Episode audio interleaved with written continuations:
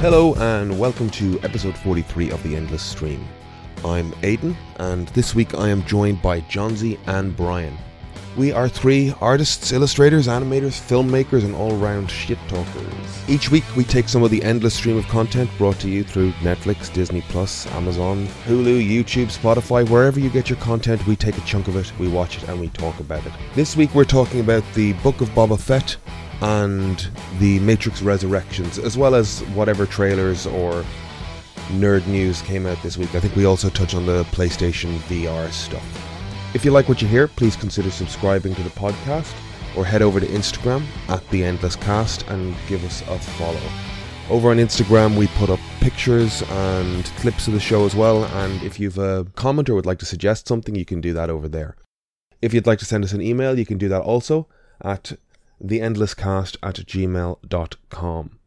On top of that, I'd just like to mention that this week I appeared on My Aunt Sally's podcast with Gareth Lyons, and we were talking about the animation industry in Ireland, specifically the Frameworks funding scheme.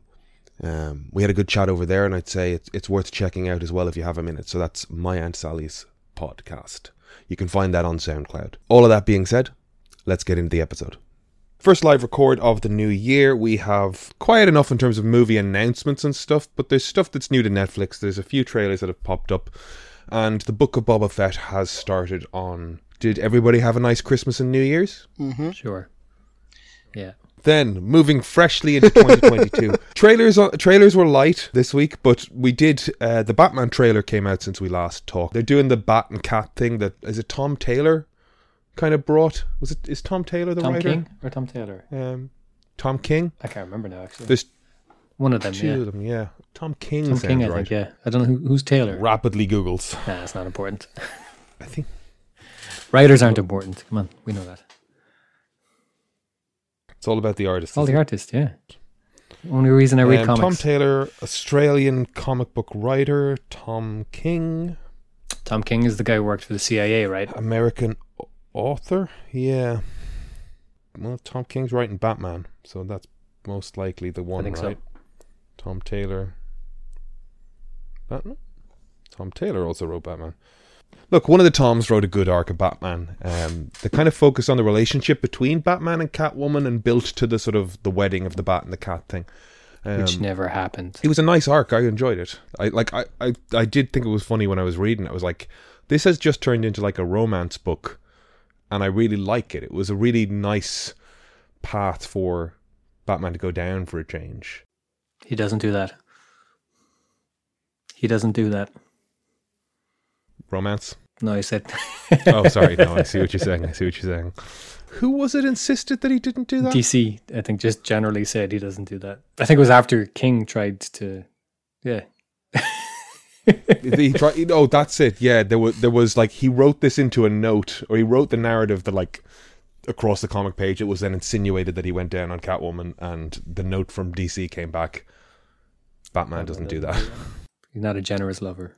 but a new trailer. Yeah, that kind of spiraled. Welcome to the podcast. What he John. does is he'll hang upside down by his feet, and there wasn't much in the new trailer though that I hadn't seen.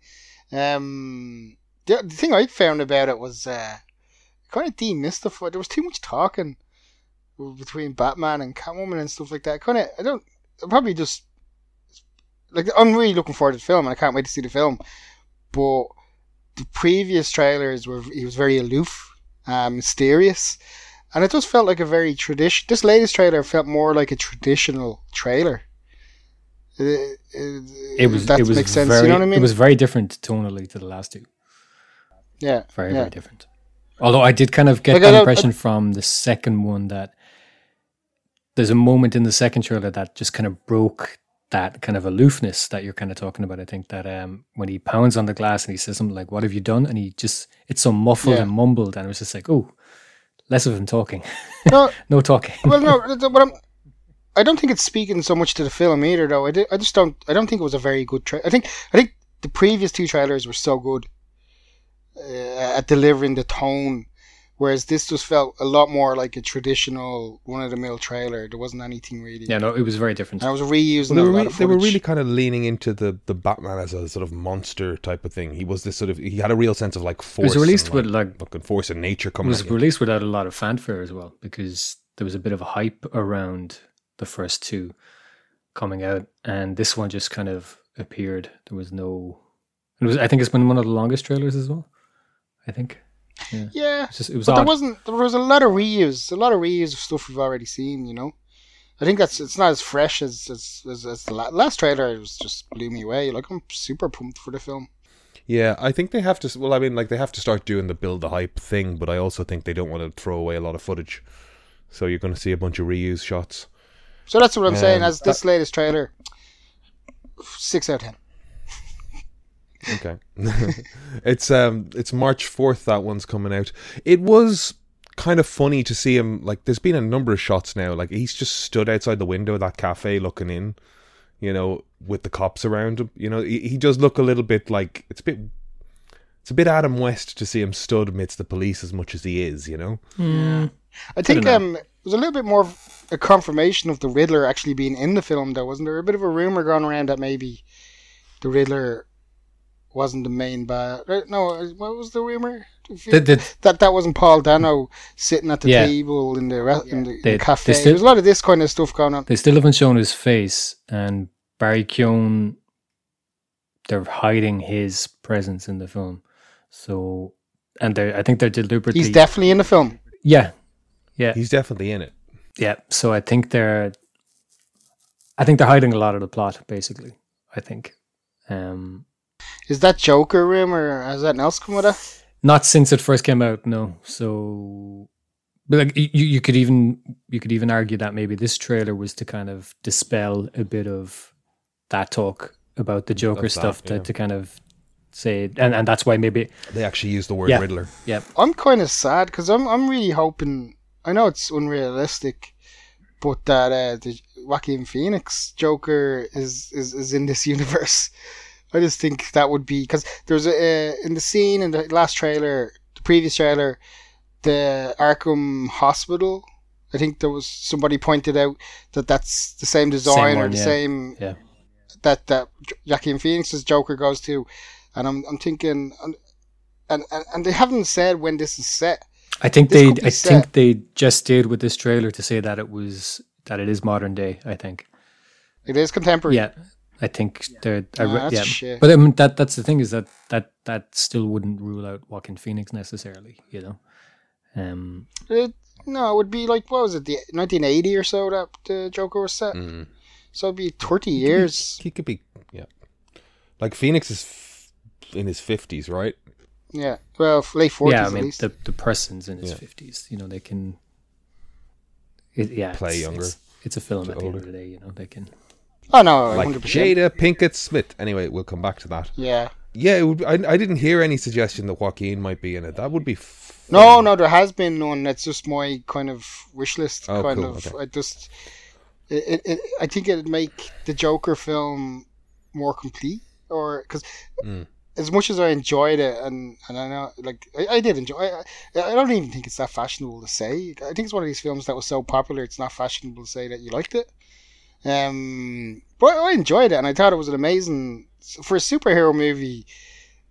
I don't know, it stands out for me, and and I, I just I'm kind of sad that if you know this new Batman's coming up with Matt Reeves, which would be amazing to see that Joker in a Matt Reeves Batman film, and that's just my kind of hope. But you're you're a big Matt Reeves fan anyway, right? hmm Oh, for the the Apes movies. For the apes, yeah, the, the two two movies that he did. Not Felicity, no. No, I don't think I've Did he, actually. did he direct a bunch of Felicity? I think he was co-creator of the show. I think. Um, I don't think I've actually seen it. What else has Matt Reeves done? Cloverfield. Um, Did he do Cloverfield? Did he? Um, and he, he did the remake of Let the Right One In, as well. I think. I've only seen the That him, two. wasn't it? I've only seen the two ape movies. Like I, I just love that trilogy, the ape trilogy. I just think it was. I think it's uh, for me, it's one one of the most successful science fiction trilogies ever for me. I just I was really taken in, uh, immersed in that world for them three movies. I just had a weird moment. Like I'm looking through the IMDb here for the Batman movie because I went to Google and went full cast and expanded it, and I got Matthew McConaughey listed, and I'm like, Don't What? don't go by Google's cast list. yeah, like most of it is right, but then I get to the bottom and I'm like, Matthew McConaughey, that's wrong. Harvey Dent. Ra- no, Ra's al Ghul. He actually looks like the the Norman All Breyfogle. ras, all ras, all ras. Yeah, there you go. But he actually has the same head shape as the Ra's al Ghul from uh, at least the Norman Bra- Breyfogle ba- Batman. Brian's face just said, "Why the fuck did I even bother doing this?" What? just after my bad McConaughey. Um, yeah, I just I don't. wasn't I, bad. it would be. It was good, be- it's actually just good. A, it was Yeah, it was good. That was good for you, very Aiden. bad. That was- For you, exactly. Oh, thanks, guys. Particularly for you, it was Thanks, guys. particularly good. Have you guys heard the latest DCEU rumors? no. That the Flash movie's gonna wipe the slate clean of Pattinson, Cavill, Batfleck. It's going to establish a new Justice League led by Superwoman or Supergirl from the Flash movie. And Bat Michael Keaton's Batman's going to train him a Batgirl or something. Yeah, and he's going to pass the, the mantle to to Batwoman, I think. Oh yeah. And yeah, so it's going to be it's going to be led by the is it Supergirl in the Flash movie or is it Superwoman? I think it's Supergirl. It's going to be led by Supergirl, and Keaton's going to uh, appoint Batwoman from the HBO Max movie. Is it Batgirl or Batwoman movie they're making? Anyway, that's the supposed. Well, um, it, it, God, it was jumping off the Batgirl series that was very popular. The, the the comic. I don't like the the the the suffix to that bat thing changes depending on what area in, whether it's Batgirl or Batwoman.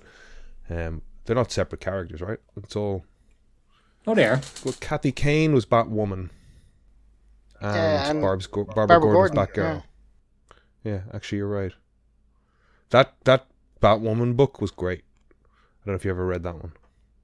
The one that they kind of I- based the series off of. They're doing a Batwoman film, right, on HBO. I thought it was Batgirl. Is a Barbara Batgirl? Gordon. Okay. Yeah.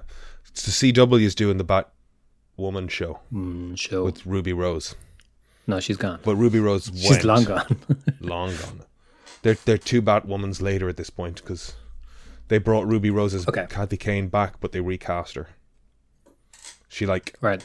had reconstructive surgery or something. They made that part of the story. Okay. It's not great, guys. Um, I saw that. Uh, I think Warner's are trying to sell the CW. What is the CW? got Is it a channel? now. We yeah we talked about this before. It's a it's a I'm trying to think of the, a collaboration between two networks to make this sort of like Label? what teen young adult area show between Warner's and someone else, CBS.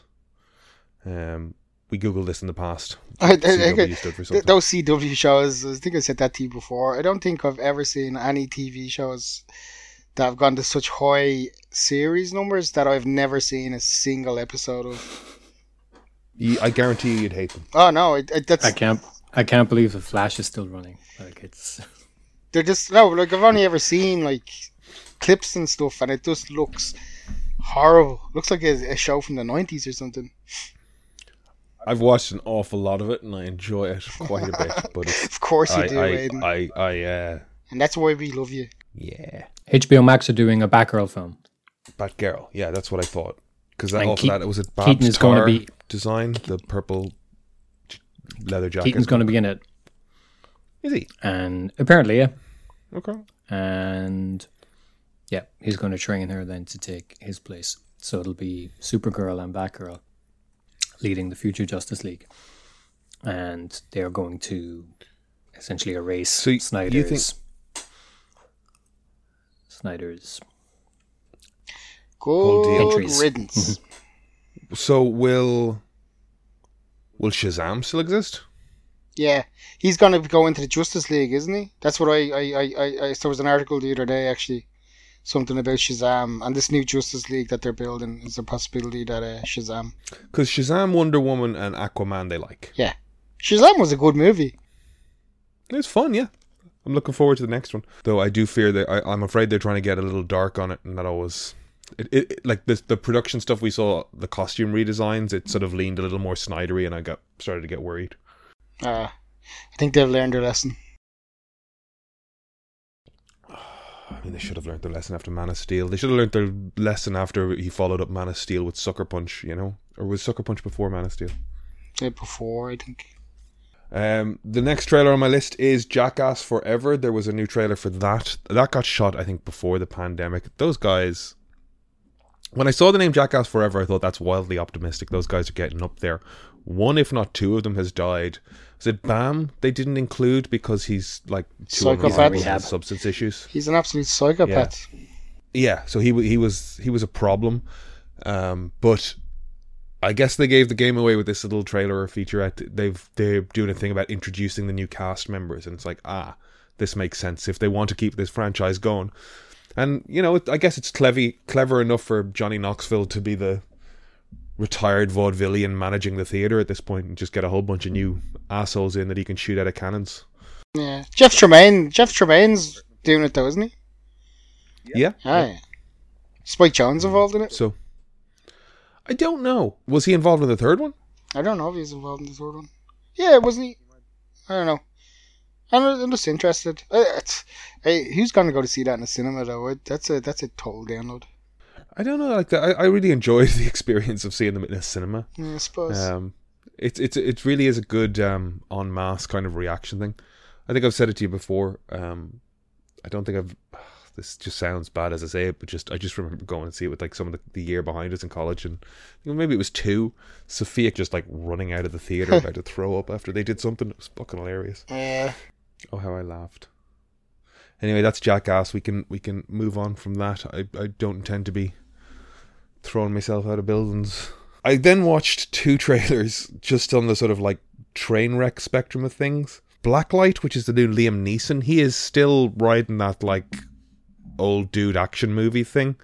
The production values look all right with it. It's got Aidan Quinn in it. He's a FBI hitman. You talking about retiring, and it's like he should be retired Is this the a first? while Uh, at this point. is this the first revenge porn uh, movie that Neeson's done since he made his uh, comments? It is, isn't it? I think so. Yes. Yeah. What was the movie that that was The what? I think it was related to? whatever. I think it was the last time he. I don't think he's done a film since, has he? I don't know what the movie was. Look, yeah. Either way, yeah. I think it's the first action movie. That one had to do with. Um, I think that had to do with revenge and hate crimes and and and. What sort of isn't that what he does stuff. nowadays? That's his. Uh, that's his pension. So look, that just looks more like more Liam Neeson fodder. I I watched it just to kind of see, is he still doing this? You know, um, and he is. I don't know. I don't know if he'll look like he can fight. At is he- he's got to be over sixty, right? Yeah, easy. He was Well near- over, yeah. Yeah, he's in his fifties when he did. Jesus, he must be approaching seventy. But it, that's got to be like like talk thinking generationally. This has got to be like watching like Charles Bronson and Clint Eastwood and and like um, James Coburn in their like waning years doing still doing action movies. Like Yeah, John but Wayne doing the last gunfighter in town type of stuff, you know. yeah, yeah. He's coming out of retirement he's six, 69 years old. Jesus. Seventy in June. Well, I mean that that last um that last Clint Eastwood movie, Cry Macho, like he's ninety fucking five or something in that thing, isn't he? Yeah, but I've lost interest in. Yeah, he's ruined his legacy. That man. You think? Uh, Absolutely. Yeah. Based on what? just the crap films that he's making and his crap fucking po- political views. You can get behind a tough guy, a tough old guy, you know, because Yeah. It's a tough, tough old guy justice. But then when you find out that he's a right wing nut job, it's like "Mm, I'm less okay with this, this kind of revenge fantasy stuff because what's it seated in? Yeah, it's like Cool. Gran Torino. Was it Gran Torino? I think Yeah. he just made Yeah. that as an excuse to tell racist jokes. Oh no, no, but you see, but you see, you see, he's got But this he's redemption arc. No, by- no, you're just racist. Oh, Yeah, all right. No, I'm just saying he was on a He's a high for me personally. I think Mystic River. I didn't. I wasn't mad about Million Dollar Baby. Uh, I think I was late. Did he do Mystic River? Yeah, with Sean Penn. That's Sean Yeah. Penn, isn't it? Yeah. Yep. Um, that was he. He seemed to hit a stride there for Strongly acted, strongly directed. Yeah, it was just, and he, he did a couple of films in a row that were of that quality, and then I think it was Gran Torino was just like, this is like an episode of the fucking A Team or something. Gave us some great memes though. Cry Macho, Richard Jewell, The Mule, 317 to Paris, Sully, American Sniper, Jersey Boys, J. Edgar, Hereafter, Invictus, Gran Torino, Changeling, Oh, Letters from Iwo Flags of Our Fathers, Million Dollar Baby, The Blues, Mystic River. There it is. Yeah. yeah, I think the American Sniper was the one that really turned me off him. hmm That's where he started getting all jingoistic. Like I said, he's just ruining his legacy. He should have just fucking retired. Should have just done Mystic River and said, I'm out of here. 1930 he was born. hmm He was an old man. he's, he's 90, 92. He was an old man when I was a child. Yeah. Then the last of my ridiculous trailers thing is Pursuit with John Cusack and Emile Hirsch. There are shots in this trailer that look like the Always Sunny making Lethal Weapon movies. really? It yeah. It, there's a moment where like a detective is like hung up by his hands like Riggs in Lethal Weapon One, but it looks like a home video or shot on his phone. It looks fucking terrible. Does John Cusack And look all John- beleaguered and happy to have a job? Yeah, yeah. the hair died off his head, barely still on there. Um, What's the The- eyeliner like? Oh, it's just there's a shot of him. I, looking at the trailer, it definitely looks like one of those films where it's like he shot it from his back garden. He was going nowhere. He's just on a phone to people the entire time. Um, like I was talking to my buddy Chris, who was a you know a Cusack fan, and he said, you know, it's so disappointing because he managed the transition from child or teen actor to adult so well, but he has just fumbled this adult to gracefully aging actor because the hair still died off. He's still doing don't these. I, I think he's only ever done one good film in his entire career. His Grosse Pointe Blank. I like High Fidelity too. Uh, wasn't a fan. I'm a big fan of 2012. is he in that? Is he? No, like I, I, I'd, I'd have been a Cusack apologist for a long time, but he's like, it's just hard to look at him at this point. Uh, I think, I think somebody linked his Raya page at one point. It's it's hard to think of him now without you know knowing the fact that he's scoring the face off young ones in the Workman's Club as well. Was he? Yeah, he was. Not yeah. Okay. He's getting out there. Are they? Yeah. Are their family Irish? No, but he, well, I mean, maybe, but um, he made this film called Never Grow Old here a few years All right. back. Um, I used to always think they were with, him and his um, sister were. Ivan Kavanagh is the director. I used to always think Cyril Cusack was uh, was their granddad or something. Him and his sister. Cyril and Sinead. There's a couple of Cusacks in sort of um, uh, the uh, the acting game in Ireland. Um, oddly enough, I saw an interview with Yennefer from The Witcher who was calling out. I don't know if it was Sinead Cusack, but it was a it was one of the Cusacks as like being a sort of mentor to her, and she called her during the production a few times to talk about how to how to deal with certain scenes she was having trouble with in The Witcher. Um, funny seeing these sort of little interconnectedy things. Sinead Cusack. That's Well- is that is that John Cusack's sister? No, that's uh, Joan Cusack. John Cusack. Yeah, I like her. I prefer her to him. Yeah. Um, Sinead Cusack, actress born. Well, won't do that. But V for Vendetta, Eastern Promises, Stealing Beauty. Been married to Jeremy Irons for a long time. Um, has a son called Max Irons, which is just a great Simpsons name. Max Power. I saw Jeremy Irons once. I was walking down across O'Connell Bridge, and the dandiest man I had ever seen was walking towards me. He had a cane, The neckerchief. And yeah, socks, to- uh, trousers tucked into the socks, and he was like flanoring, literally like flanoring. And as he got closer, I went, "That's fucking Jeremy Irons." he did a he did a like a an actor's masterclass thing at the Galway Film Fleadh one year, and like we sat in on that sort of conversation. It was like it was like uh, inside the actor's studio. It was good. Um, he he made jokes about being in Dungeons and Dragon, some things you do just to pay for a castle, kind of stuff. Yeah. You know, I'd happily do uh, Dungeons and Dragons to pay for a castle. Yeah, absolutely. So yeah, I mean, look, check out Pursuit at your own peril. I probably won't. I, I do like Cusack though. Yeah, I just I just I, I like his don't know. politics too as well. You know. So yeah. there's a lot of good to the guy. It's just a shame Yeah. that his film career has just gone so sort of sideways, and you don't know how that happens because, like, I can't remember who it was you were talking about. Was it Snyder when we were like, "How are we talking so much about him, or why are we hearing so much about him?" Because he had, he said he got a new publicist or something. You know, it was like, is is that what Cusack needs? Does he need a new agent and a new publicist, and just let's set this bloody boat right and get him into decent projects, or is he? I don't know. I remember seeing the interview about that movie Never Grow Old and like the director was talking about and saying he just got, you know, reams of notes from Cusack as he was sort of developing his character's backstory and wanted to have like very long conversations about the characters. Like, is that off putting to people who want to work with him or is that, you know, good that he's that invested? Could be his politics. Make him, you know. Where there's politics. Well, he's he's very pro Palestine, as far as I know. So, All right. you know, it's not a popular stance in America. No, no, not at all. Um, yeah. So it could be that he could be difficult. I don't know. Mm. Who's to say? Maybe he's Did you see not the that, movie with Jackie Chan? that he did. Yeah. No. where he plays a Roman soldier, and he and uh, uh, uh, his battalion of Roman soldiers uh, team up with a battalion of Chinese imperial soldiers, and they defend a fortress from. Uh, oh God, who's the guy who was in the pianist? Brody. Adrien Brody. Is that his name? Adrien Brody. Okay, I I'd forgotten that was his name. I think I'm thinking of Summer of Sam guy. King Kong. Is he in King Kong too, wasn't he? yeah. Yeah. Um, yeah, so the evil emperor, Roman emperor, played by Adrien Brody, and then Jackie Chan and John Cusack sword fighting. Yeah, but Adrian, God. no, makes sense. He fucked up his career, didn't he, Adrian, Adrien Brody? hmm How did he do that? Something public. I don't know. His comments. I think he he got cancelled before cancelling was was a thing. I can't remember exactly what he did, but there was some controversy about him.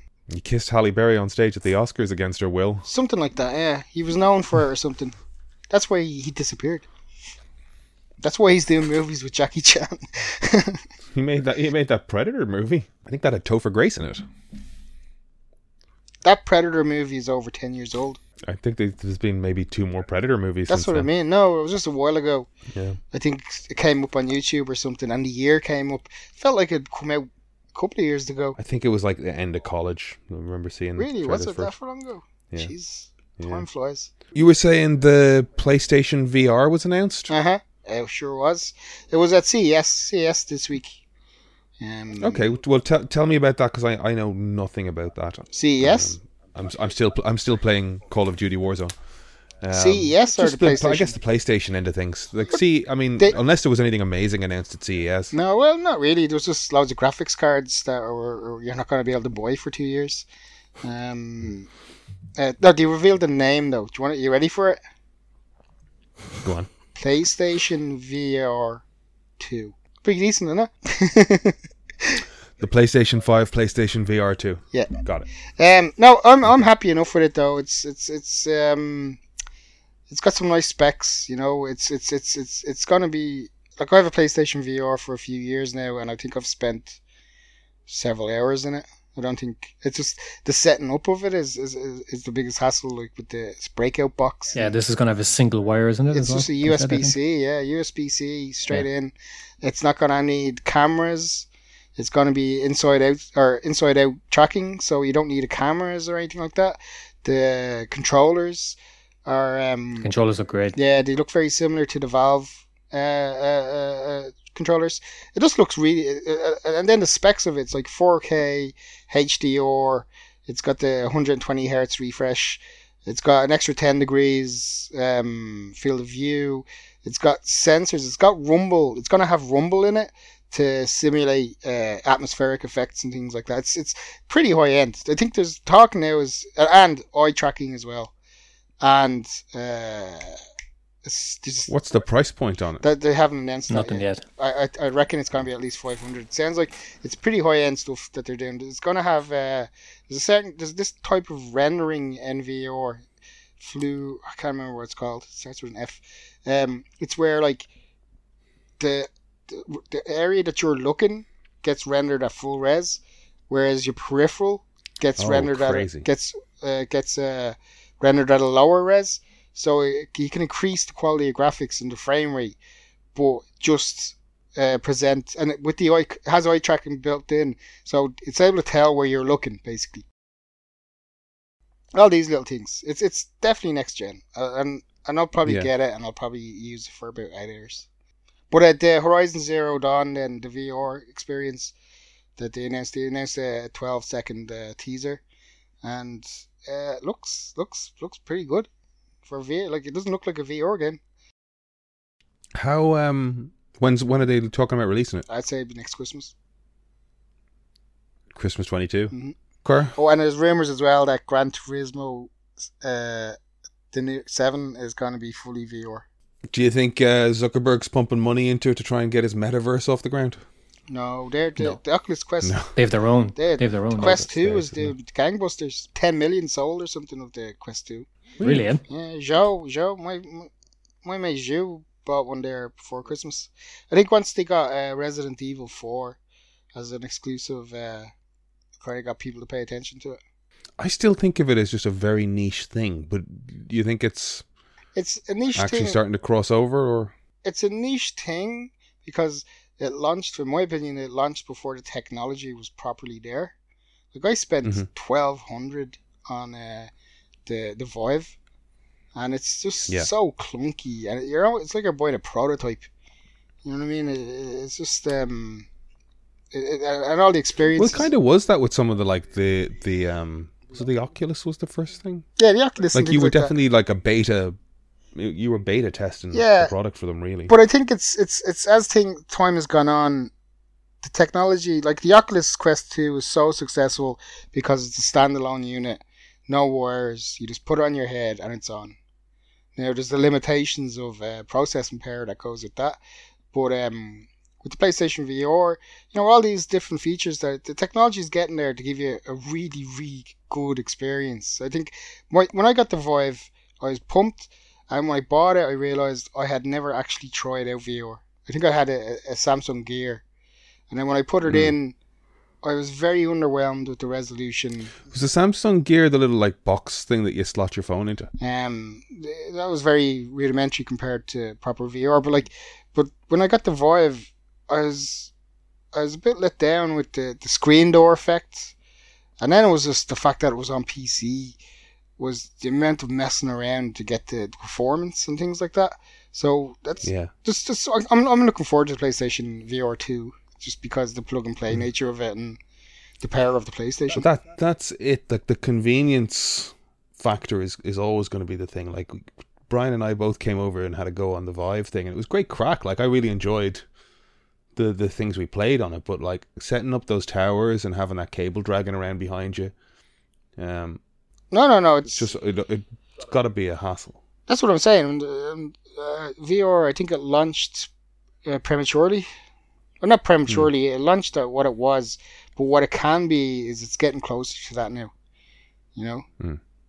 So just waiting to see how heavy this headset is. Uh, Like that's that's the thing with the Vive. The headset was so heavy. To get a separate neck brace just to support your head while you're playing it. Oh, cool. Like I mean, like I bought that um Star Wars. Was it Rogue Squadron or Mhm. Squadrons game Yeah. last year? And like I enjoyed playing it, but like one of the things that got me excited about that was the VR end of things. But like I, I have no way of taking advantage of that. I know you offered a loan of the the Vive at one point, but It's like a completely different game in VR.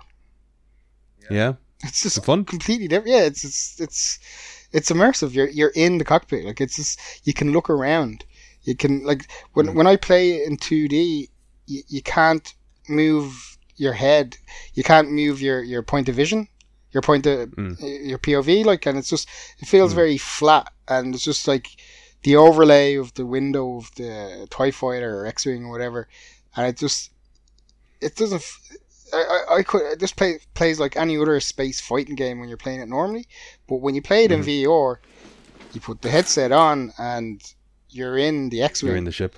And when you're in dogfights and things like that, if it goes out of what would normally be your field of view on on a 2D version, you just look up and just track it that way. You know, Yeah. totally different. It's a totally different game in VR. I look forward to trying it sometime. Like uh, I, I've played all of those like Star Wars, like the Rogue Squadron games on it, and it was always that thing where you're playing it where you're like you're tracking the guy that you're chasing, and once he goes off screen, as you sort of pivot to the right or something, you're like, I don't know if you're the same guy I was chasing, but I'm going to chase you now. Yeah. You know, so I guess tracking it with the head is probably Well, no, it's like it's it's great advantage. yeah yeah. You- You're you're all you're concentrating is you're keeping your line of sight on that ship, and you're using the ship. You're you're steering the ship around to go where you want it to be. It's just it's uh, yeah. It's hard to explain, I guess. Well, come here, that Vive's there, Aiden. Actually, if, if you want that, you can have it. I was thinking about it the other day. I'm, I don't think I'm ever going to set it up again. Hmm. hmm. There you go. That's very inviting. Um, thank you. I, I will will work out how that will work. Um, because I wonder if I can. Would I have to set up the towers to play? I'll give you the towers. All right. Well, I'm gonna I'm gonna I'm gonna think about that. Like That I have could be fun. um the telescopic photo uh tripods for it. Mm.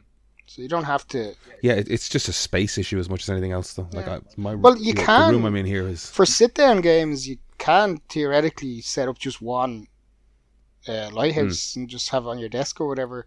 It's gonna you're gonna have problems with tracking maybe if, if you start moving your arms around too much. But like yeah. for a full for room scale VR, you you need them. I, I think the, the the big seller there would be that Star Wars game. I might I might take you up on that. So we're we're talking Star Wars Squadrons, which is the easiest segue ever to the Book of Boba Fett, the uh, new Star Wars show on Disney Plus. We're two episodes into that.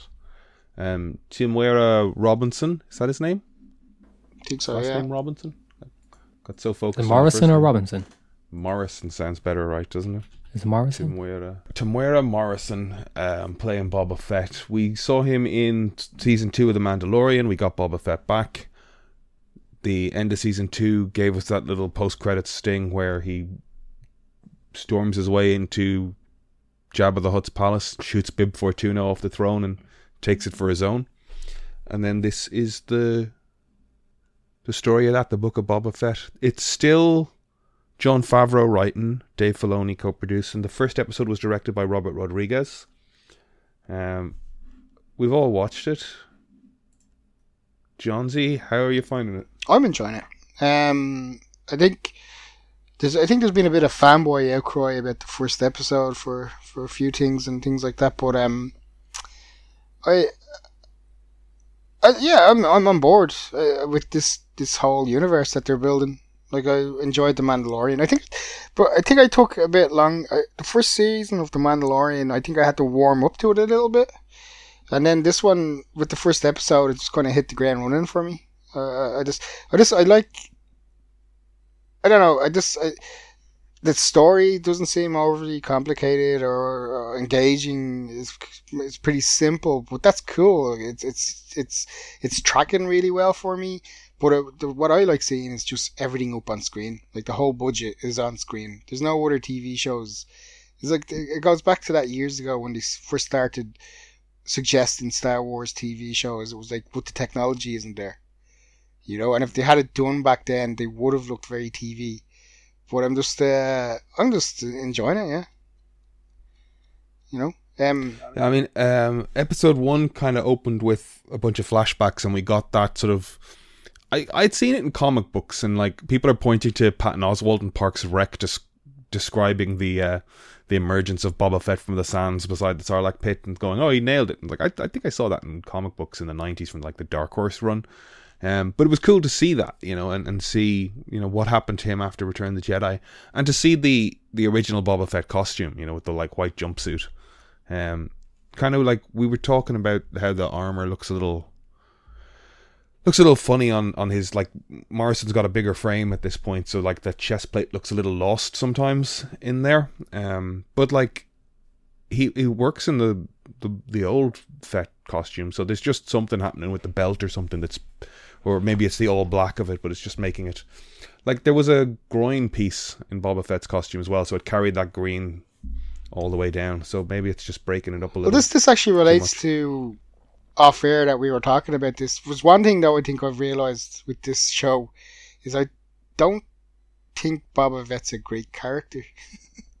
I think uh, I think they're, they're they're demystifying him. Like I think the mystery of Boba Fett and the suit was the appeal. Um, I think there's one thing I've noticed in this new show is he's not as uh, uh, what's the word um,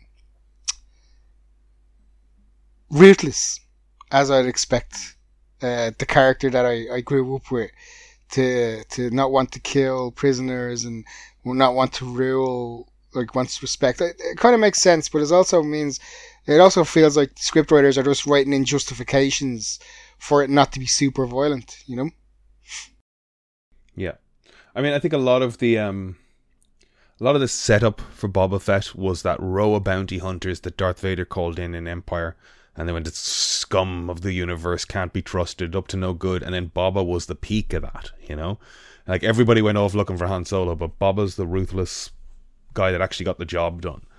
So trying to like walk him back, even like I have um I have a book here called like the Encyclopedia of Star Wars from like again from the 90s pre um pre prequels and all that stuff. And there's like little entries and you, know they've got a lot of like Ralph McQuarrie and Joe Johnston's like drawings um there as well. And they're like the Boba Fett entry is like all mystery you know? He was a he was a scavenger and he was a scoundrel and he disappeared into a nebula and came back with stolen Mandalorian armor and they don't know how he got it and the Mandalorians were an extinct race but like as the years have gone on they've kind of like okay like I know we said that in this book but they're not extinct they're a whole race and here's all their history and he's a clone and that's from there and this from there but it's all been about sort of like it's all slowly serves to sort of walk him further and further away yeah. from the like scum and villainy. Well, no, I'm I'm, of, I'm interested to see where this goes with the show mm-hmm. if they can build him into a character. But I think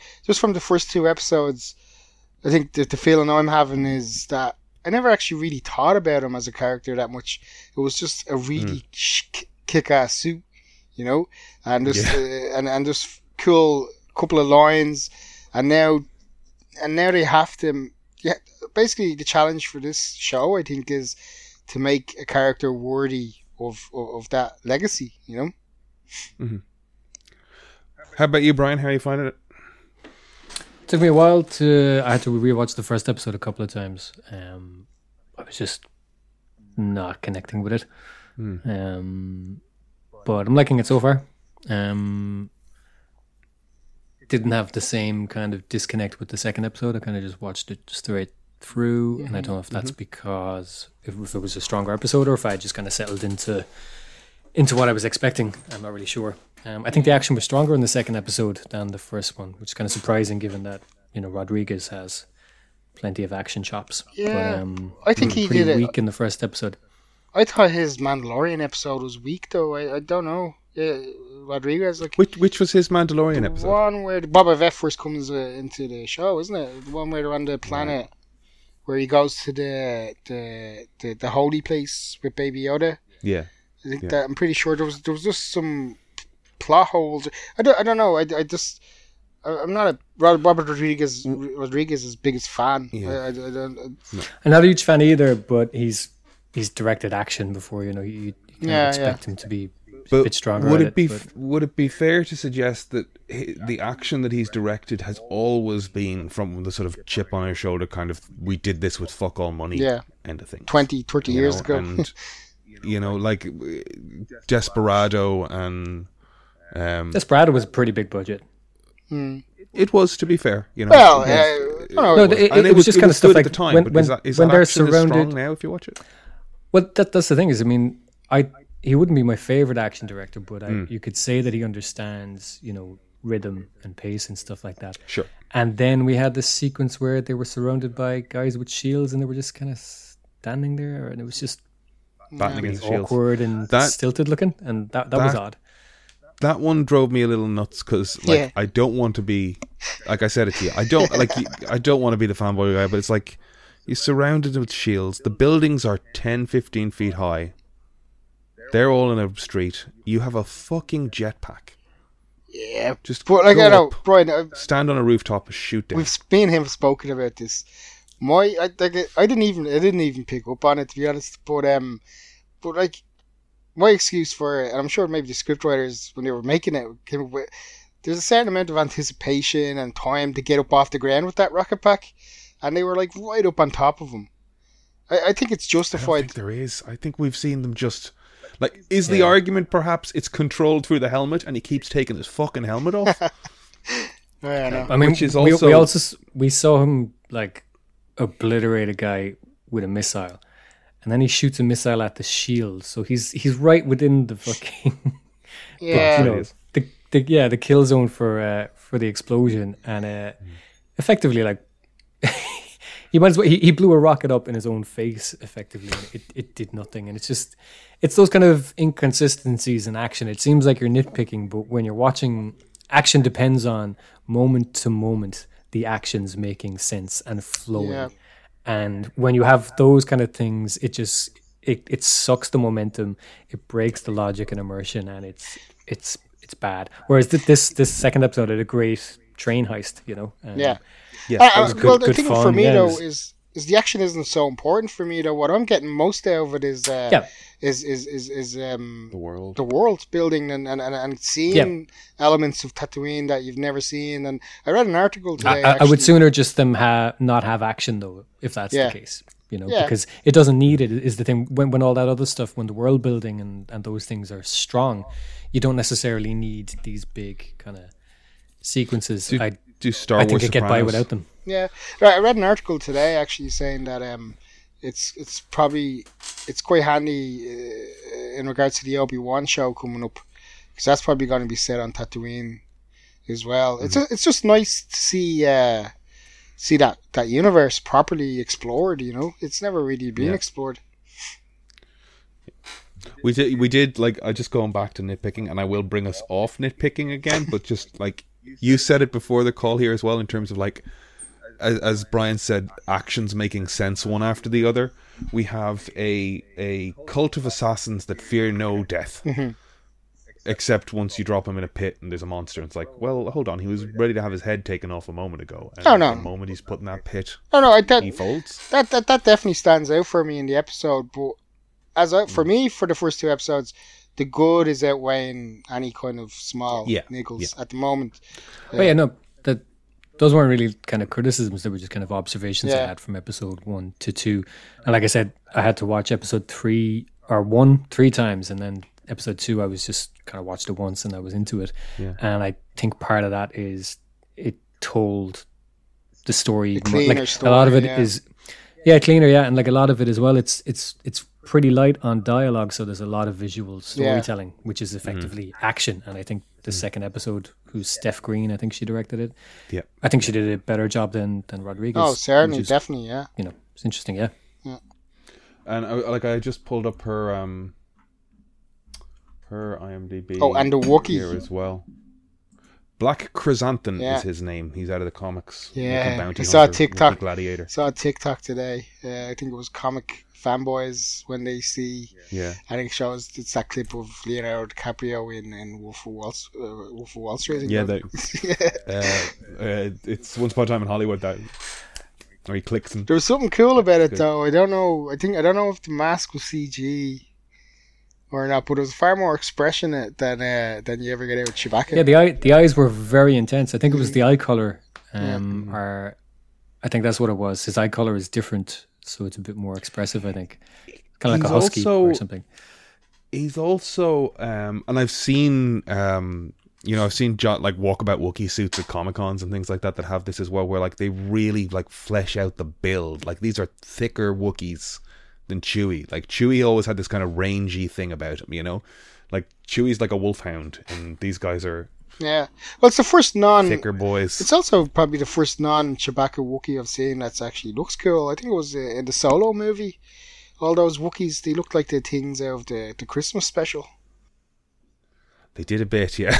They- what did you think? Of, like they're they're doing a lot, especially between the Mandalorian and this as well. They're doing a lot to build out like the Tusken Raider culture, which is kind of cool. Well, that's my theory on this episode, on this series. This is uh, Lawrence of Arabia with, with, with, with Boba Fett. Oh, that's cool. The Tusken Raiders, that's that's how he's going to defeat the Hutts. Absolutely, yeah. Like I see them building towards that as well. Like the Hutts are trying to sort of invade this area, and he has a long established relationship. But that's the thing, though, is the whole. the- how many episodes are there? I think six. It's only six, so we're probably not going to see any other. It's probably going to be on Tatooine for the whole thing. Yeah, I don't think we're going anywhere else. He's um the book of Boba Fett is about taking control of. Sorry, I'm just trying to get the episode list. Seven. Um, yeah, he's about trying to take control of of the Tatooine and of Jabba's crime family. The cafe place as well, where he takes out the bikers and Mhm. steals their bikes. The two in there are apparently like a deep cut callback to deleted scenes from A New Hope. They're Luke Skywalker's friends Oh, right. uh, Lay, Laze and Camie. So if you go watch the scene, the deleted scene, which is on YouTube, or whatnot, where like Luke goes to Tosche Station and is talking with Biggs and those two, Yeah. um, that that's who they are. Oh, that's cool. Um, so We we haven't talked about um, Matt Berry. he's the uh, protocol droid or the not quite protocol droid. Is Yeah, That's Matt Yeah. Berry. it it. Yeah, Matt it's Berry, weird the way they do it because they, they, they, they list the credits and they go in order of appearance. Oh shit! I have to go and back and Matt watch Berry, that and. I'm like, Oh shit! I'm gonna watch the first two episodes. I'm gonna watch them back again now, just to know that it's him. but like, well, Richard Ayoade was the robot in The Mandalorian. all right. Well, Matt Berry though, that's that's cool because I did that droid. The voice was pretty. It feels kind of star old school Star Warsy with the English accents and everything. English accents, Yeah. yeah. That's cool. Um, Good to see Matt Berry get more work. Well, he's like he's quietly been pottering away. Like he was in Community, and he's in. Oh, I mean, fucking uh, What We Do what in we the do in the Shadows. shadows is the thing that's going to have made the biggest Yeah. Change for him there. They just announced Toast of Tinseltown as well. I don't know if you Yeah. watched Toast. So- Oh Yeah. wow. Um, so it's it's Toast is going to Hollywood. Um, Um, that that Victorian uh, Jack the Ripper thing. What was it? Um, Yeah, I remember what you're talking about. Um, it was like a. It was kind of Snuff like a box, Sherlock was it? spoof no, no, no, This is his latest. His No? latest English uh, show. It's only from a couple of years ago. Oh yeah, sorry, yeah, yeah. Um, Um, something about the rabbit or something. The rabbit, yeah, something. The uh, yeah, What's that called? rabbit. Is it just called rabbit? No, Give um, me, a- give me a I'm moment. blanking on it. Uh, bum, bum, bum, bum, bum, bum. Uh, he's in Disenchantment. What we do in the shadows. The Watch. Gawain. Squeamish guy. Toast of London. Year of the Rabbit. Year of the Rabbit. Yeah, Year of the Rabbit. Yeah. Year of the Rabbit. that was really. Uh, I really enjoyed that, and it's sad though because I think the first season did really well, and they were commissioned for a season two, but then COVID happened, and I just read there recently that it's just they've just forgotten about it. They- They're just moving on. So COVID killed it. Right. Well, there's a moment in the new season of What We Do in the Shadows where um, Guillermo goes running to him to sort of solve a problem, and he's playing piano, and he's playing the theme tune from Toast. Yeah, yeah. Oh, If you, if you twig that. Was it toast Um, or snuff I look box? forward to that anyway. Was it to- was it? Oh, it was toast, wasn't it? Yeah. Oh, it was toast. Yeah, it was that dum Yeah, yeah, dum yeah. dum dum dum dum dum dum dum. Um, Now this is this is his road to being James Bond. who? Or Wolverine. That'd great. Could you That imagine if great. he like the, the, imagine he got stacked? He's like did a did a, what's your man's name? What's your man's name out of um uh, Silicon Valley? Kumail Yeah, yeah, yeah. You you just watch out for you. See see see see if, if you can check out the paparazzi's uh, photo magazine. See if you see them two hanging out anywhere. Yeah. I mean, they were both on Community. So, any any further thoughts on Book of Boba Fett? Nope, just enjoying it so far. It's it's uh, you know Yeah, I mean, um, the twins, the two Hutts. They their Um, facial. I hate when the the CG on a Hutt. You're just so used to Jabba having a little. So looks kind of soft. yeah, just Jabba like it just looks more real uh, for some reason. Well, because it's a practical effect, I suppose. But Mm. um, but at the same time, it moves just enough. And then when you see Mm-hmm. these Hutts, you see their facial expressions. It's like the you remember the the one they added in on the special edition. Yeah, it's just fuzzy. Yeah. But yeah, they were cool. I liked the way they were laid out together, kind of lying over each other. Yeah, coming in on the litter. Hmm. It's it's nice seeing the like because you do think in your head, well, why doesn't Boba Fett just fire that rocket at the Hutts? But like the Hutts are such a large organization. Yeah, like, that- that all Ming-Na makes sense. character says at the end, you know, you'd need permission to kill them. Yeah, that's definitely that's it. That's yeah. No, looking forward to where it goes. Well, then that brings us to, I guess, the the the main conversational piece of the evening, which is we've all seen the Matrix Resurrections at this point. Now, I missed the Matrix when it was in the cinema, and I saw it in video, and it, or yeah, it would have been video. God, um, and it, it's one of like a handful of films that I saw on VHS and was just like, fucking hell, I have to start going to the cinema more regularly because I'm missing amazing things that I could see on a giant screen in a darkened room. Um, the sequels I wasn't as mad on, but I also didn't hate them in the way that like there was a lot of stupid backlash about it. It always annoyed me when people were, you know, talking about the architect as if he was completely gibberishing, and it's like that's not gibberish. You're just not listening. Um, what did you make of the Matrix Resurrections? Will we start with Scruff today? Let's go. Yeah. Scruff, what did you make of the Matrix Resurrections? I had pretty low expectations. Mhm. Right. Um, I think I said it in maybe the last episode we recorded. You can say what you like about the, you know, the philosophical aspects and the story aspects being people's favorite parts, but I think what has made it the, particularly the first film, what made it the, the success it was was that doing Eastern kung fu cinema, anime, but live action and in the West. I think that's always been the strongest aspect of it when they marry it with these kind of cool story ideas. And I think Reloaded was the last time they did any of that. Revolutions had very little of that. And I wasn't expecting any of it in Resurrections, and it didn't really have that. So but story wise, I, I I liked it. I liked the story. I liked the idea. Um, I think it would have made it better. So can you can you tell us the story? Like, just say a, a listener hasn't watched this, but like it's always best listeners to have watched the thing we're about to talk to. But just to give you context, No, what, what's the story? no, You're not go watch to. it. This is not It's- useful. It is no, it is because Well, it's no, not. It's not going to make any sense if if you don't know what the story is to the Matrix or this. Me explaining it in a couple of sentences without giving it away isn't going to be helpful. And the more detail I go into, if you don't know what it is already, it's going to be more confusing. hold up. Well, then let me let me do the two line summary. Then, No. if you if you refuse, No, shut up. Shut up. I'm talking. It's set indeterminate number of years after revolutions. Mm-hmm. That's all you need to know. Neo is somehow back, except he's not Neo. He's Thomas Anderson again. That's not going to make any sense to you unless you've seen Revolutions. So, Okay. unless you want to add something in now. Well, no. Let's Now let's, let's come at it from the angle that yeah, everyone has seen it and they're listening to the podcast to hear what our takes are on it. you know, this isn't a, a spoiler-free podcast, is it? No, no, No. We we we we talk the whole thing through. Yeah. So Keanu's back as Thomas Keanu's back, Anderson, Thomas except Anderson. The Matrix was a game and not a film franchise. And yeah, and it's it's a, the question is why and how is he back? Yes, Mm-hmm. effectively.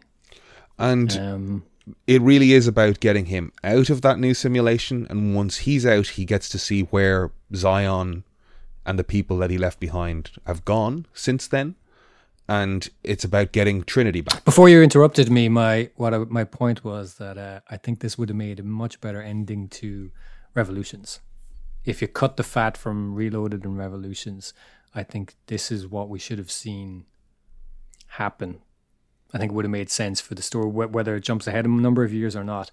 But I think it's a good ending to Revolutions. It's a good uh, wrap up of of the events there, and I think it's I think it's worthwhile in that sense. But if you're not a fan of the sequels, Mhm. don't bother with it. If you're expecting an action movie, don't bother with it. Mhm. That that's my my two sentence review. Um, before we go deeper into it, Sure. but that that that's you know I, I liked So, so when you say that, do you like looking at that as like a two and a half hour runtime, like what would you cut this back to? Like, do you say like cut some fat out of Revolutions and boil this Yeah. down to a half an hour? Th- there, there's so much in Revolutions and Reloaded that doesn't need to be there. Um, because I mean, effectively, the end of this is, you know, re- reunites Neo and Trinity in a ending that is very much a repeat of the ending of the first film. Mm-hmm. So it, it it kind of takes a long time to just get to what is effectively an Where ending left we've already movie. seen. Yeah. Yeah.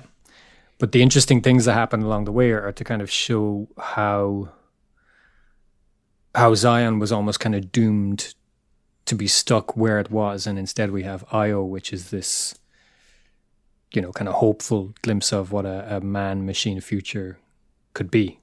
Mm-hmm. And that's that's kind of a good ending that would have been interesting to see as a kind of a you know a, a postscript or a coda to Revolutions mm-hmm. instead Yeah, of what we what we got. You know, one of the things I liked about this, and it, it's it's something that sort of um, you kind of like changed the way I thought about these movies a little bit over the last few weeks. We were talking about it and the way we were out because I'd never really made the leap to the idea that the machines were like coexisting sentient um, beings on the same planet that were fighting for that same space. I, I, I kept my mindset very much in like machines, humans, machines, humans.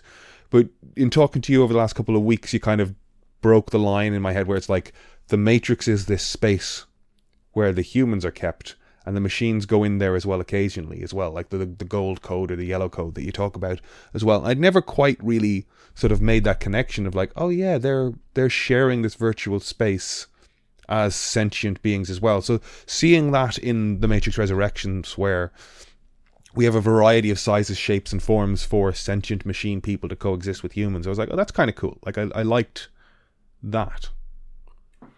Yeah. Um, I, I I think if people like I said, if you liked the sequels, then you probably like the broader mythology of the the franchise, and I think the film's interesting in that sense. But you know, it at the same time, what I loved about it from the first from the first time I saw it was effectively seeing like my kind of favorite anime, you know, um, as being influences in this live action thing and there's less of that in it as well. And I, I can kind of respect them for wanting to kind of move away from that in a sense, but at the same time, that's really that's what set it apart from Dark City, for example.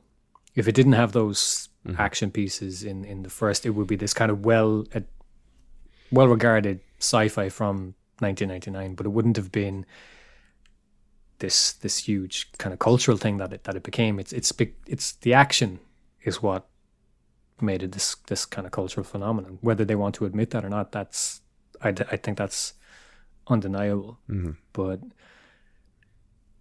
I I also think that they maybe they said all they wanted to say in terms of representing those kind of influences on screen, and they had maybe less to kind of because I still I think Reloaded still has that. I, I think we'll probably never see whether you like the set piece or not. We'll never see a set piece on the scale of the freeway chase, That was and when cool. you, though. not just the Yeah. it, it's amazing, yeah, and not just not just the parts on the freeway, but just that entire piece. It, it it starts before they get on the freeway and it continues after it. But that starts from the moment they leave the restaurant. There's this incredible fight scene in the chateau, which is one of the best fight mm. scenes. It's it's probably better than some of the fight scenes in in the first film. And then they run through the the chateau. They get into the, the garage where the cars are. There's a kind of a short fight sequence there, and then it's onto the freeway, and it's this 11 minute chase.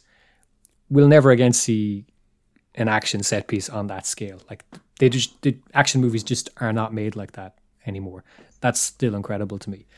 Um, Well, the and I think the reason Revolution. conceit of the Matrix, though, is what allowed that to happen. You know, a movie would, Yeah, would have yeah. to have the conceit of the Matrix to to to be able to present to, that. to be fair, to be fair, I think I think Captain America: Civil War comes close because it's got the fight in the apartment and then in the stairwell, and then that turns into a foot chase. Oh no, there's a fight on the rooftop with Black Panther and Winter Soldier, Mm-hmm. and then that turns into the foot chase um, on the motorway as well. And that that's the only time we've seen something even approach. And I, I think To start to escalate. yeah, and I think that I think it's done a good job, and Winter Soldier kind of did it as well, but um, on a much much smaller scale. But yeah, you, you'd affect like you'll only ever see it in a movie that allows that type of conceit, and that's probably a superhero film.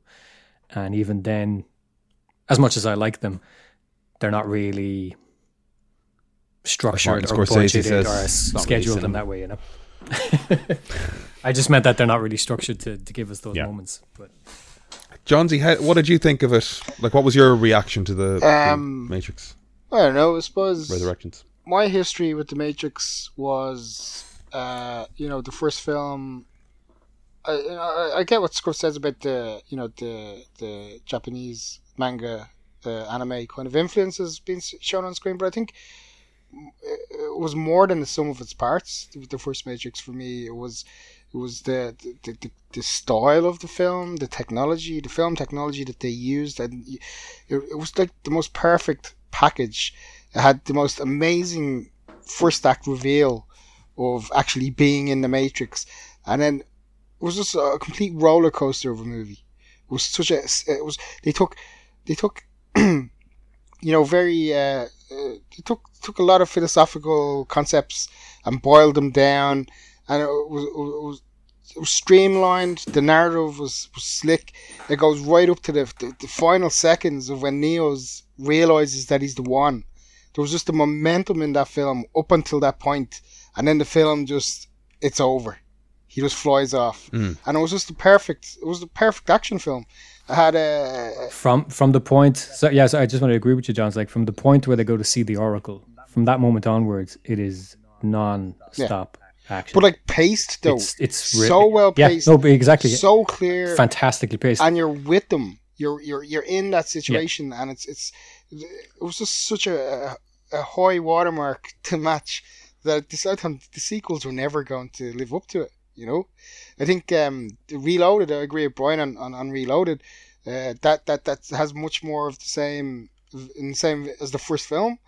I think where they get down to and start really going into philosophical stuff, and and where I'm not saying that it's not valid and it's not it's not a, a valid story that they're telling. I just don't think they told it very well. Uh, the- to, the- Yeah. to, to an audience coming in, uh, it, it, it, it was almost like Matrix One. Like it was like it was almost as good, but it just didn't have that fire in a bottle. And then the revolution, revolutions, just for me, I I checked out by then. You know, it, it was just uh, i yeah. it's- What? no yeah, I, I still like revolutions but i like i completely agree that it's it revolutions doubles down on all of the mistakes that reloaded makes you know um I like yeah I, I can see why people would have checked out. I was still I was still invested because it was just you know the the film is worth that important to me, but it was kind of frustrating to to see everything wrong with Reloaded be kind of even more present and be more of a you know kind of sucking the the oxygen out of of the film. You know, I I think I think there is. I think it's before they get to the Merovingian, it's it's kind of it's almost similarly structured. Reloaded and the first Matrix film is that their kind of talk with the Merovingian is quite similar to the moment where they go see the Oracle in the first film, and from that point onwards, it's it's pretty well paced and it's quite you know quite well choreographed and, and kind of structured. And there's just a couple of conversations before that. There's this conversation he has with the counselor, kind of down in the the pits where the machines are working and stuff, and it just it just sucks so much momentum from the film. It's just and the actor they have as well playing the guy. I I've never seen the guy. I think I've seen him maybe in one thing since, and it was like some Australian TV show. Yeah. I actually I think that's one of the things they they they get right when they get right, and then other times they they've cast so many good actors Hmm. In in all four films. There, there's been some great performances from from great actors, and then on the other side of it, they just get these people, and it's like, who is who is this guy? And what fucking what fucking Network Seven Australian bullshit drama Yeah. did this guy walk off and straight? And they were just like, yeah, put put robes on this guy. He, yeah, he's a counselor. He's like, what the fuck? Just they they they gave a lot of heavy lifting to actors that were not up to it. I think that's where where the sequels fell down quite a bit, and I think you just cut those scenes in the film. Film would still make sense and it would be more fun Big to chunk of Zion out of it, I think. Yeah, yeah. Big chunk of Zion. Um, now I think Johnsie's after getting dropped. Oh shit. Um, give him a minute. I'll um, I'll just say my little piece anyway, just as a surface level Do. thing. Anyway, is um, I I only watched it today, and I like I think I said you know like I loved the first one and second two diminishing returns, but I never hated them in the same way that you know again you see the internet bile land on it. Um, I watched this and again I like I didn't hate it, but it's just it didn't do anything new or impressive to me. And like there's a line in it where, you know um I don't know if it's I think it may be the the the name of the, the his boss or his his business partner he says, you know, is it him? He says uh, here we are telling the same stories, different faces, different names, but the same stories. And like that definitely felt like, you know, that's Lana talking about the filmmaking career that they've had. You know what I mean? Like there's a lot of like director's voice, especially in those early scenes where they're.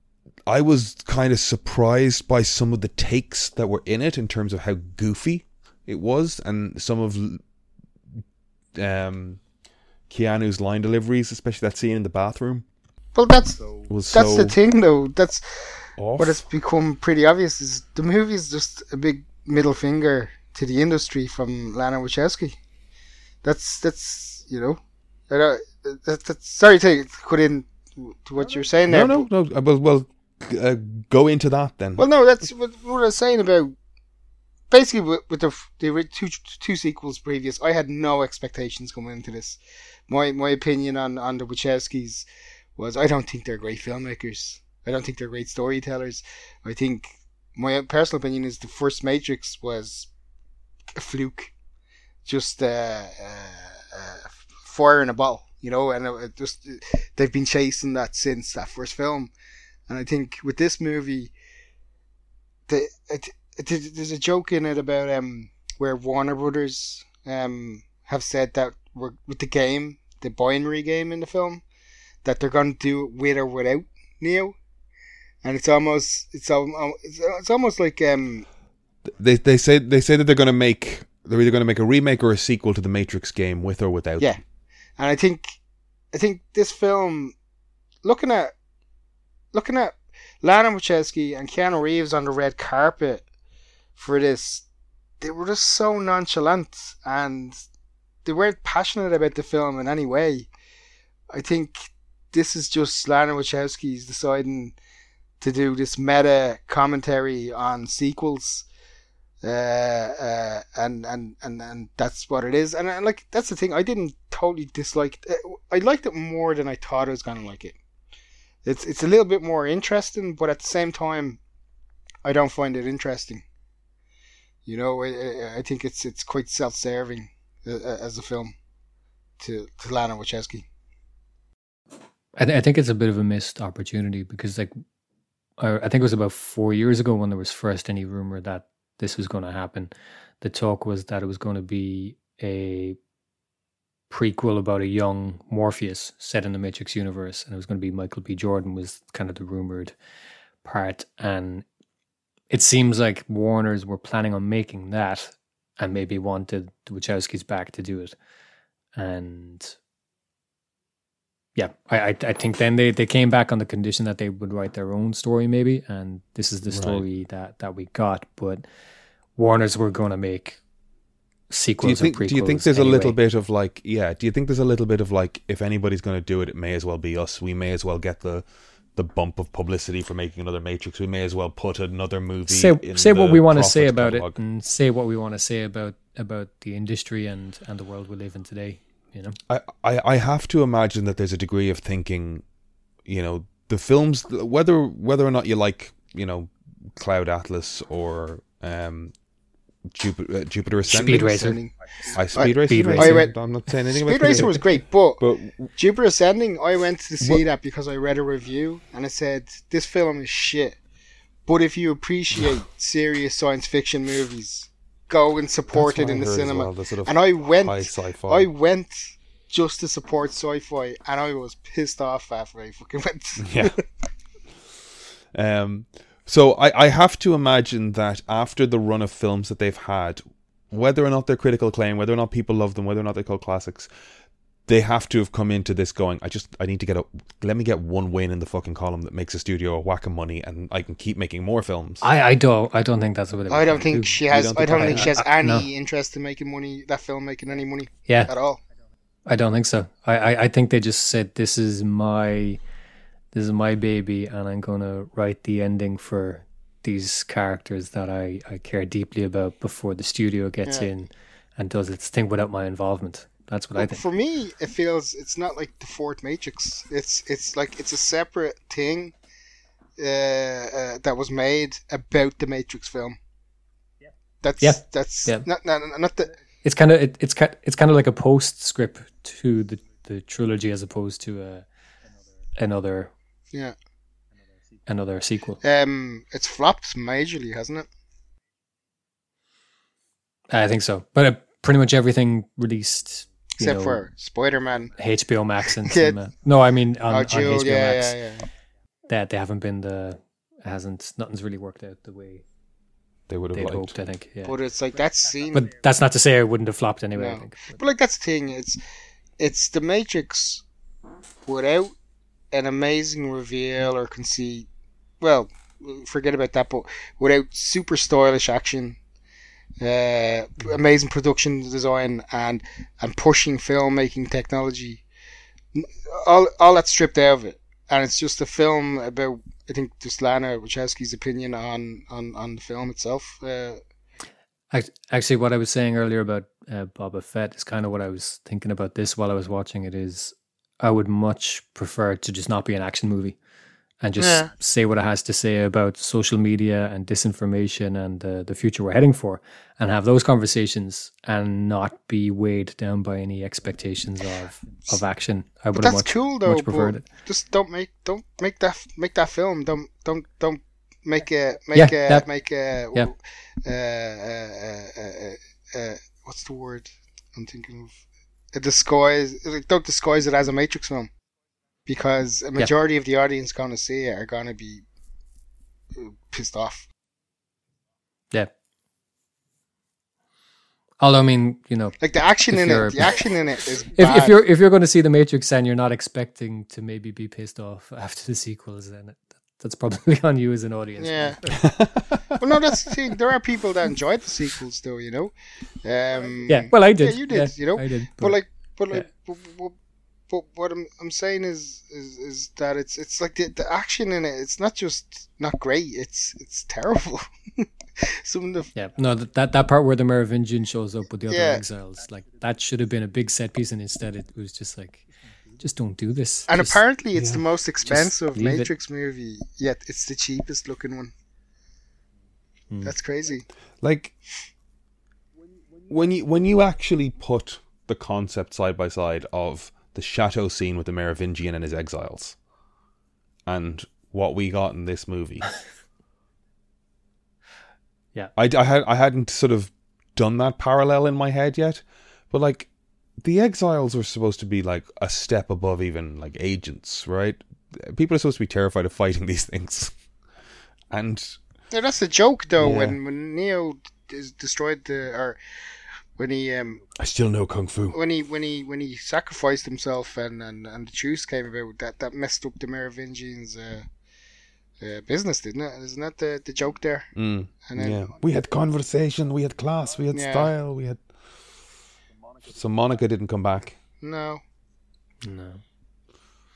um No, no, no Bellucci. it's hard for me to remember the film it was a very forgettable film it, was fine you know but it was it, the only thing was it wasn't I, I liked a lot in it. Like I, I liked Neil Patrick Harris. I liked I liked Jonathan Groff. I liked I Yahya Abdul Mateen. I thought he was great. Was that Jonathan Um, Groff? Yeah, yeah. I fucking I was looking at him going, why do I know this fucking person? And I- he's in Bond as well. He's popping up. He's a very forgettable face. I liked a like lot he's of good, this. but he's just, like he's like a default human. What, wait, I liked a lot of Yeah. this. I liked a lot of the cast. Uh, it was just, you know, uh, as an action movie, it it pales beside other action movies, let alone beside the the, the trilogy. You know, but um, I, I really liked I liked a lot of the ideas. I liked a lot of the, the kind of monologues the characters had. I liked a lot of the p- performances. Um, look, Keanu Reeves. yeah, I wouldn't. Keanu I- Reeves freaking out in the bathroom with Morpheus. The fuck is that all about? It's like it's, it's, that, that when I looked at that, like uh, it, it, that wasn't Neo. That was um, Keanu Reeves uh, just having a laugh, and he's not really that great an actor. yeah, yeah. You know. It, it it was a it was a like you know. Uh, fucking um, last action hero thing. If like a, if a character from a movie popped out and met Keanu, Yeah. Uh, for me now, I was I was expecting, I wasn't expecting anything. I, I it was more of a car crash mentality coming into the film for me. I just based on on on the sequels and on everything the Wachowskis have done since, except for Speed Racer. Um, I wasn't expecting anything, and I enjoyed it more. Well, I found it more interesting than I was expecting to, but it still wasn't a great film, and it, it wasn't a good film, you know, for me anyway. It, I think it was just, um, I think it was a very uh, self-serving film for Lana Wachowski. I I I would say watch it. I would say watch it again though, having now watched it with you know Yeah, um, no kind of expectation at all. You know, just knowing knowing what it's about. Just give it another watch and see what you think of and, it. and, that, and that's you the thing. I could watch it again. Like I, I, I could.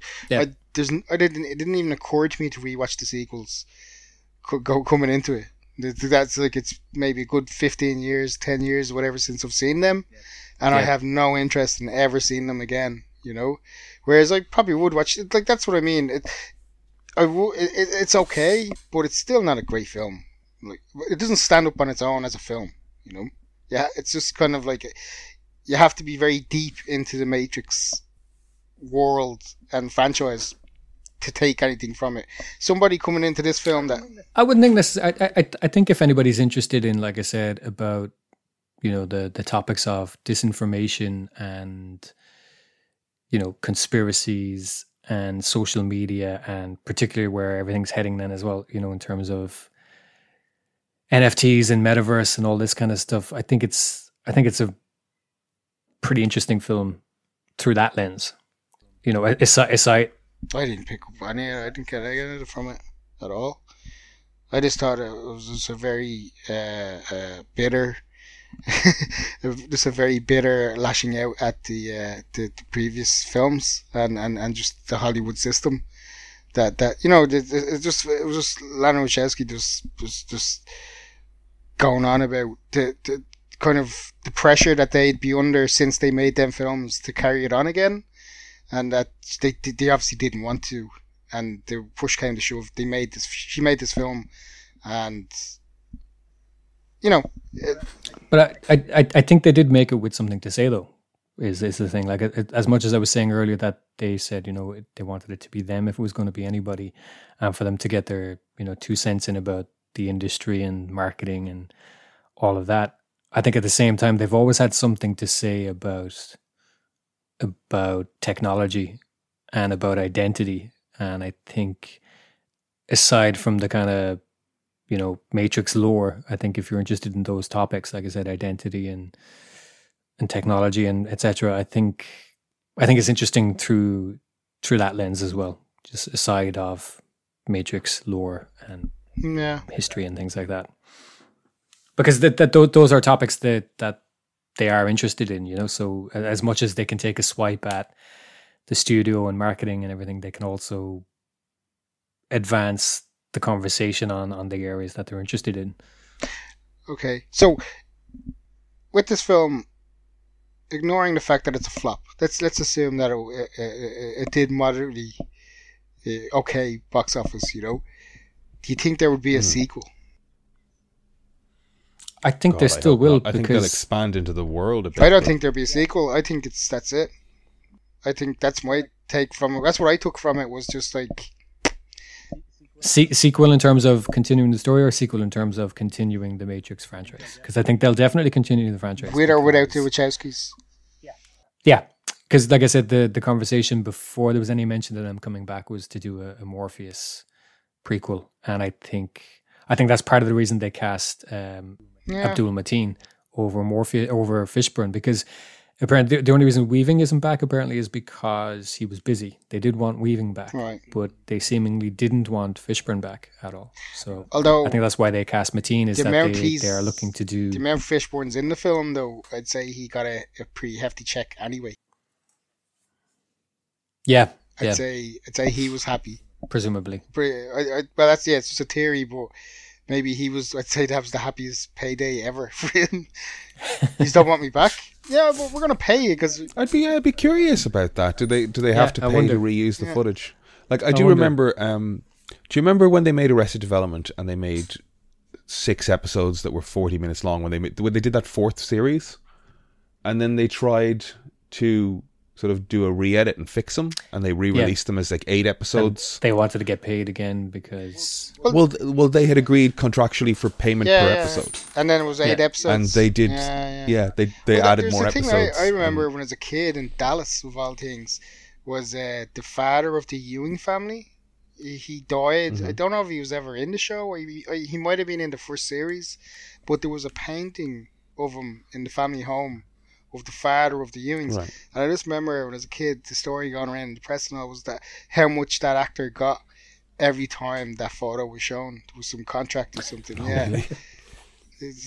Gets royalties for his yeah. likeness. So like that, that unless Laurence Fishburne signed a very specific contract 20 years ago saying that we can reuse the clips of this film inside another film, which I doubt they did, Mm. I reckon he got paid. He did. He'd have to get paid. You know, it'd be outside the remit of his original contract. yeah, I wonder. I don't know. Yeah, like that's the thing. I can't like. Yeah, all you can do is wonder at that. No, it- unless- it makes I don't pretty- know. Can we see his taxes? No, it taxes? just makes good business sense in terms of these contracts that, that the talent sign. You know, they're very, they're very Hmm. airtight, and it's like, uh, uh, you know, how it can be used and and all this. And Yeah. it's just, unless it's specifically stated in his original contract that they'd use it that way in another film, I would say they they had to pay him to use that footage because it's his likeness. Hmm. They don't own his likeness. It's his likeness. They don't own his likeness, but they own his appearance and likeness in use in that film. Hmm. And they own that I footage. don't know. I, I, I'd, I'd, if I was betting on it, I'd bet that there was money given to use to reuse that, that footage. Uh, all I heard was that he wanted to be in it, but he never got They got. asked. But yeah, that, I read that article, So- but the, he, yeah, he didn't go into detail or anything. He wasn't giving out or anything. Like if you, if he, yeah, yeah. he probably just got paid and he's not saying anything. You know. you mean I don't have to come back in? I can take, I can take next week off and get paid. Fucking fucking magic. Yeah. It was definitely not what I was expecting it to be. What were you expecting? To be another shit sequel, Okay. like in the same in the uh, in the in the vein of the original films. Like there was a little part of me that hoped that they'd learned from the last twenty years and learned from the two sequels and came back with a film of equal. But I, they were never going to do that. I was kind of surprised how little Carrie Ann Moss was in it. Really, she's in a bit. good bit Yeah. isn't she? Just me? She's she's in a Um, bit. She's in the. She meets her. Right. The, the other thing, though, in terms of the the action as well, though, is like they they rehearsed and trained for months before shooting began on that first film, and they were doing extensive rehearsals as well on the sequels. Mm. So there was just no way it was going to be anywhere kind of close to the first film because the actors aren't available for, for that kind of commitment or intensity. Or they're, either, they're, you know? they're all 20 years older. Yeah, that's what I mean. Like the the you know like particularly like looked I, 20 year older. es- especially just the the type of action. Like you know, Reeves can do something like a a John Wick because it's it's even though jujitsu and judo are quite demanding physically, for him to do it with a stunt person when he's the one doing all the throwing, it's less demanding for him to do that than it is to, mm-hmm. you know, like raise well, they got the, knee the, above hip level to throw a couple of kicks. They got the force push, like Neo's force push into this to get around a lot of fun. exactly. Yeah. Actually, I did like that sequence with all the the bots uh, just flying out of windows. Out the windows, yeah, yeah. yeah. That was that was yeah the swarm mode yeah, thing. That was kind of cool. That, that, there, was, there was good points in it, and like I said, it wasn't the it wasn't the glorious travesty I thought it was going to be. But I also think that Lana Wachowski intentionally didn't push herself. There was like there was like a crossroads. Well, I can either, you know, go for it and like try to like re get recapture that that that that the first film's like spirit, or I can just do go this way and just give everyone the finger and take the paycheck. And she went with that. You've got to respect that a little. Yeah, bit. Yeah, no, no, I do a little bit. Yeah, yeah. but like, like I'm saying, that I, I respect the concept and the, the, the motive behind the film more than I do the film. How did this film cost so much? No, uh, well, like, I, I, don't, I don't see it on screen. Like, watch out for Lana Wachowski's house being raided by the FBI. And it's just like, where's the money? How, how did it cost that? Where's the money? Like, where's the money gone? I'd say they were having caviar uh, on set.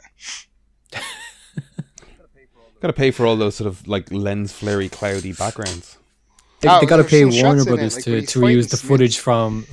The shots. That, that's what is it.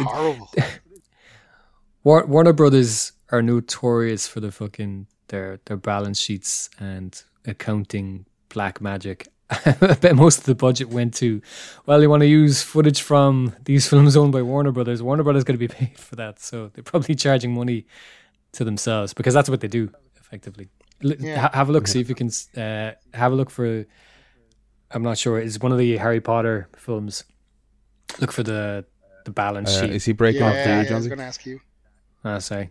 Okay. Can you hear me now? Go if you're breaking up for us. Um, yeah, you're back. I don't know why it's is, is it back. Yeah. I was just saying that I don't know if you heard that. I was saying that Warner Brothers probably charged them for use of footage from the previous films. That's where the money's going on the budget. Laurence Fishburne got the money. Um, but I, I was saying as well that there's a you should look.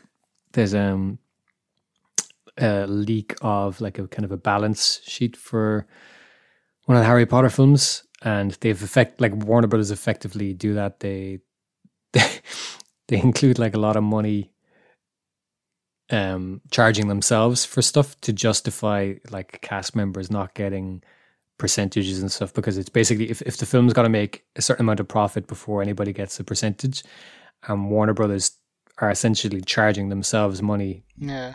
so that the film doesn't make a certain amount of profit and it's, it's uh, shady stuff uh, Wouldn't surprise me if, if there was some of that going on.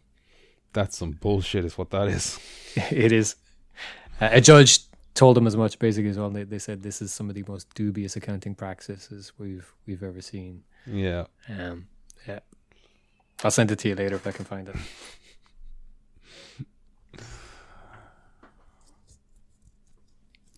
Well, there you go. I don't think we have much else to say about it. Um, John Wick 4 is coming in 2023, seemingly.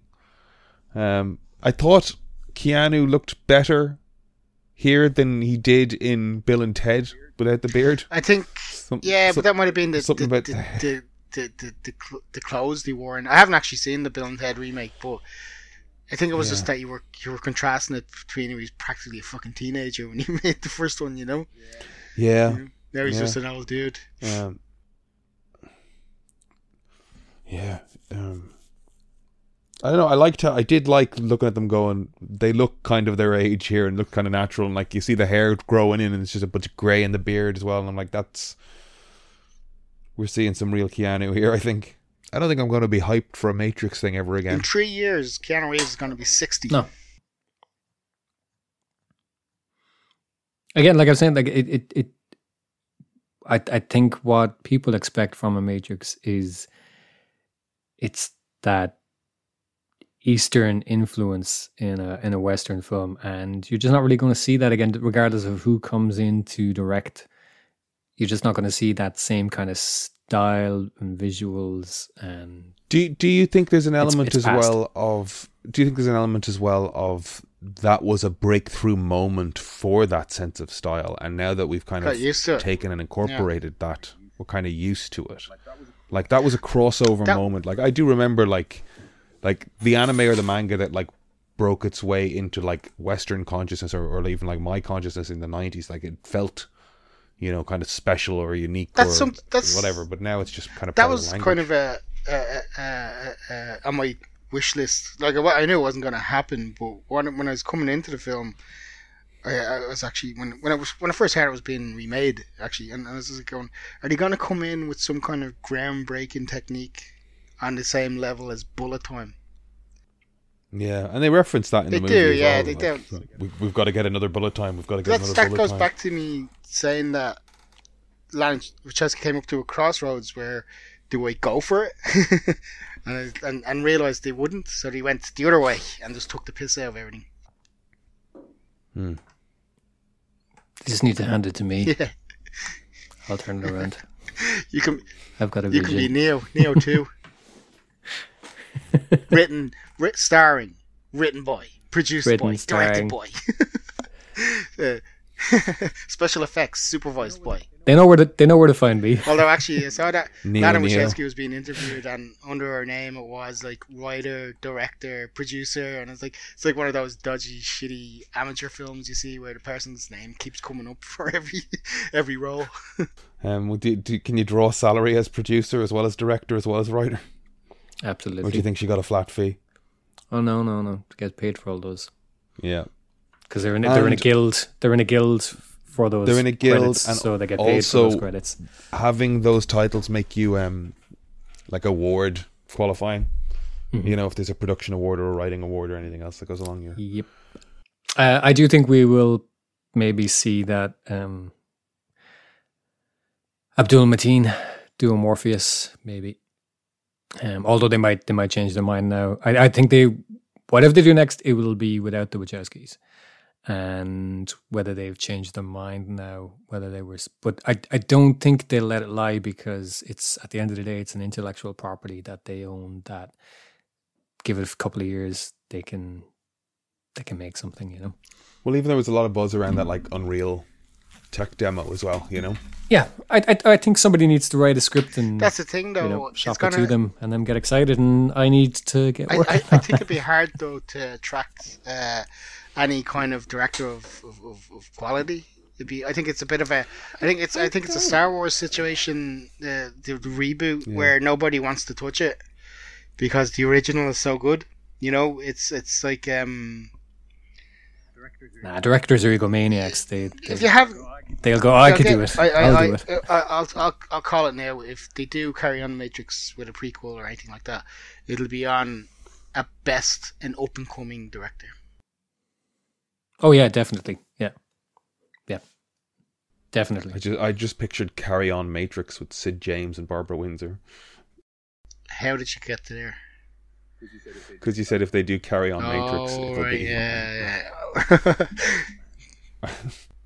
On that note, I think it's a I think it's an on that note. Um, one of the things I want to just draw attention to before we we sign off for this episode is as I make noise around me. New to Netflix this week, we have two Irish features. We have uh, Redemption of a Rogue and Deadly Cuts, and I think it would be worth having a look at one of those films for next week. Um, Brian, do either of those stand out to you more one over the other, or have you had a look at either? I haven't had a look at either. I would suggest that Redemption of a Rogue is going to be more in your wheelhouse, but I'm going to watch the both of them, and I'd say let's let's watch Redemption of a Rogue. Okay. I th- I think it's more in the dig end of things, whereas Deadly Cuts is more the sort of like Dublin comedy type of stuff. God, I hate that. I actually saw the trailer for that. I think it's the Yeah. one about the salon. Is it? Yeah. Yeah, I've seen the trailer for that. What did you think of the trailer? Um, yeah. Yeah. Yeah. Certainly looks like a Irish comedy. Yep. So, I'm go- I'm going to check them both out, but I would say uh, Redemption of the I will is what we're having endeavour to about. check both out. Yeah, I, I, I, I'm not putting that on you. I'd say just yeah we'll see just what the, just just the one's good. Yeah, we'll see. Uh, you know. Uh, thanks for joining us, Johnsy. No worries. Always a pleasure. Happy New Year, everybody. 2022. What could go wrong? Oh my god, you've doomed us.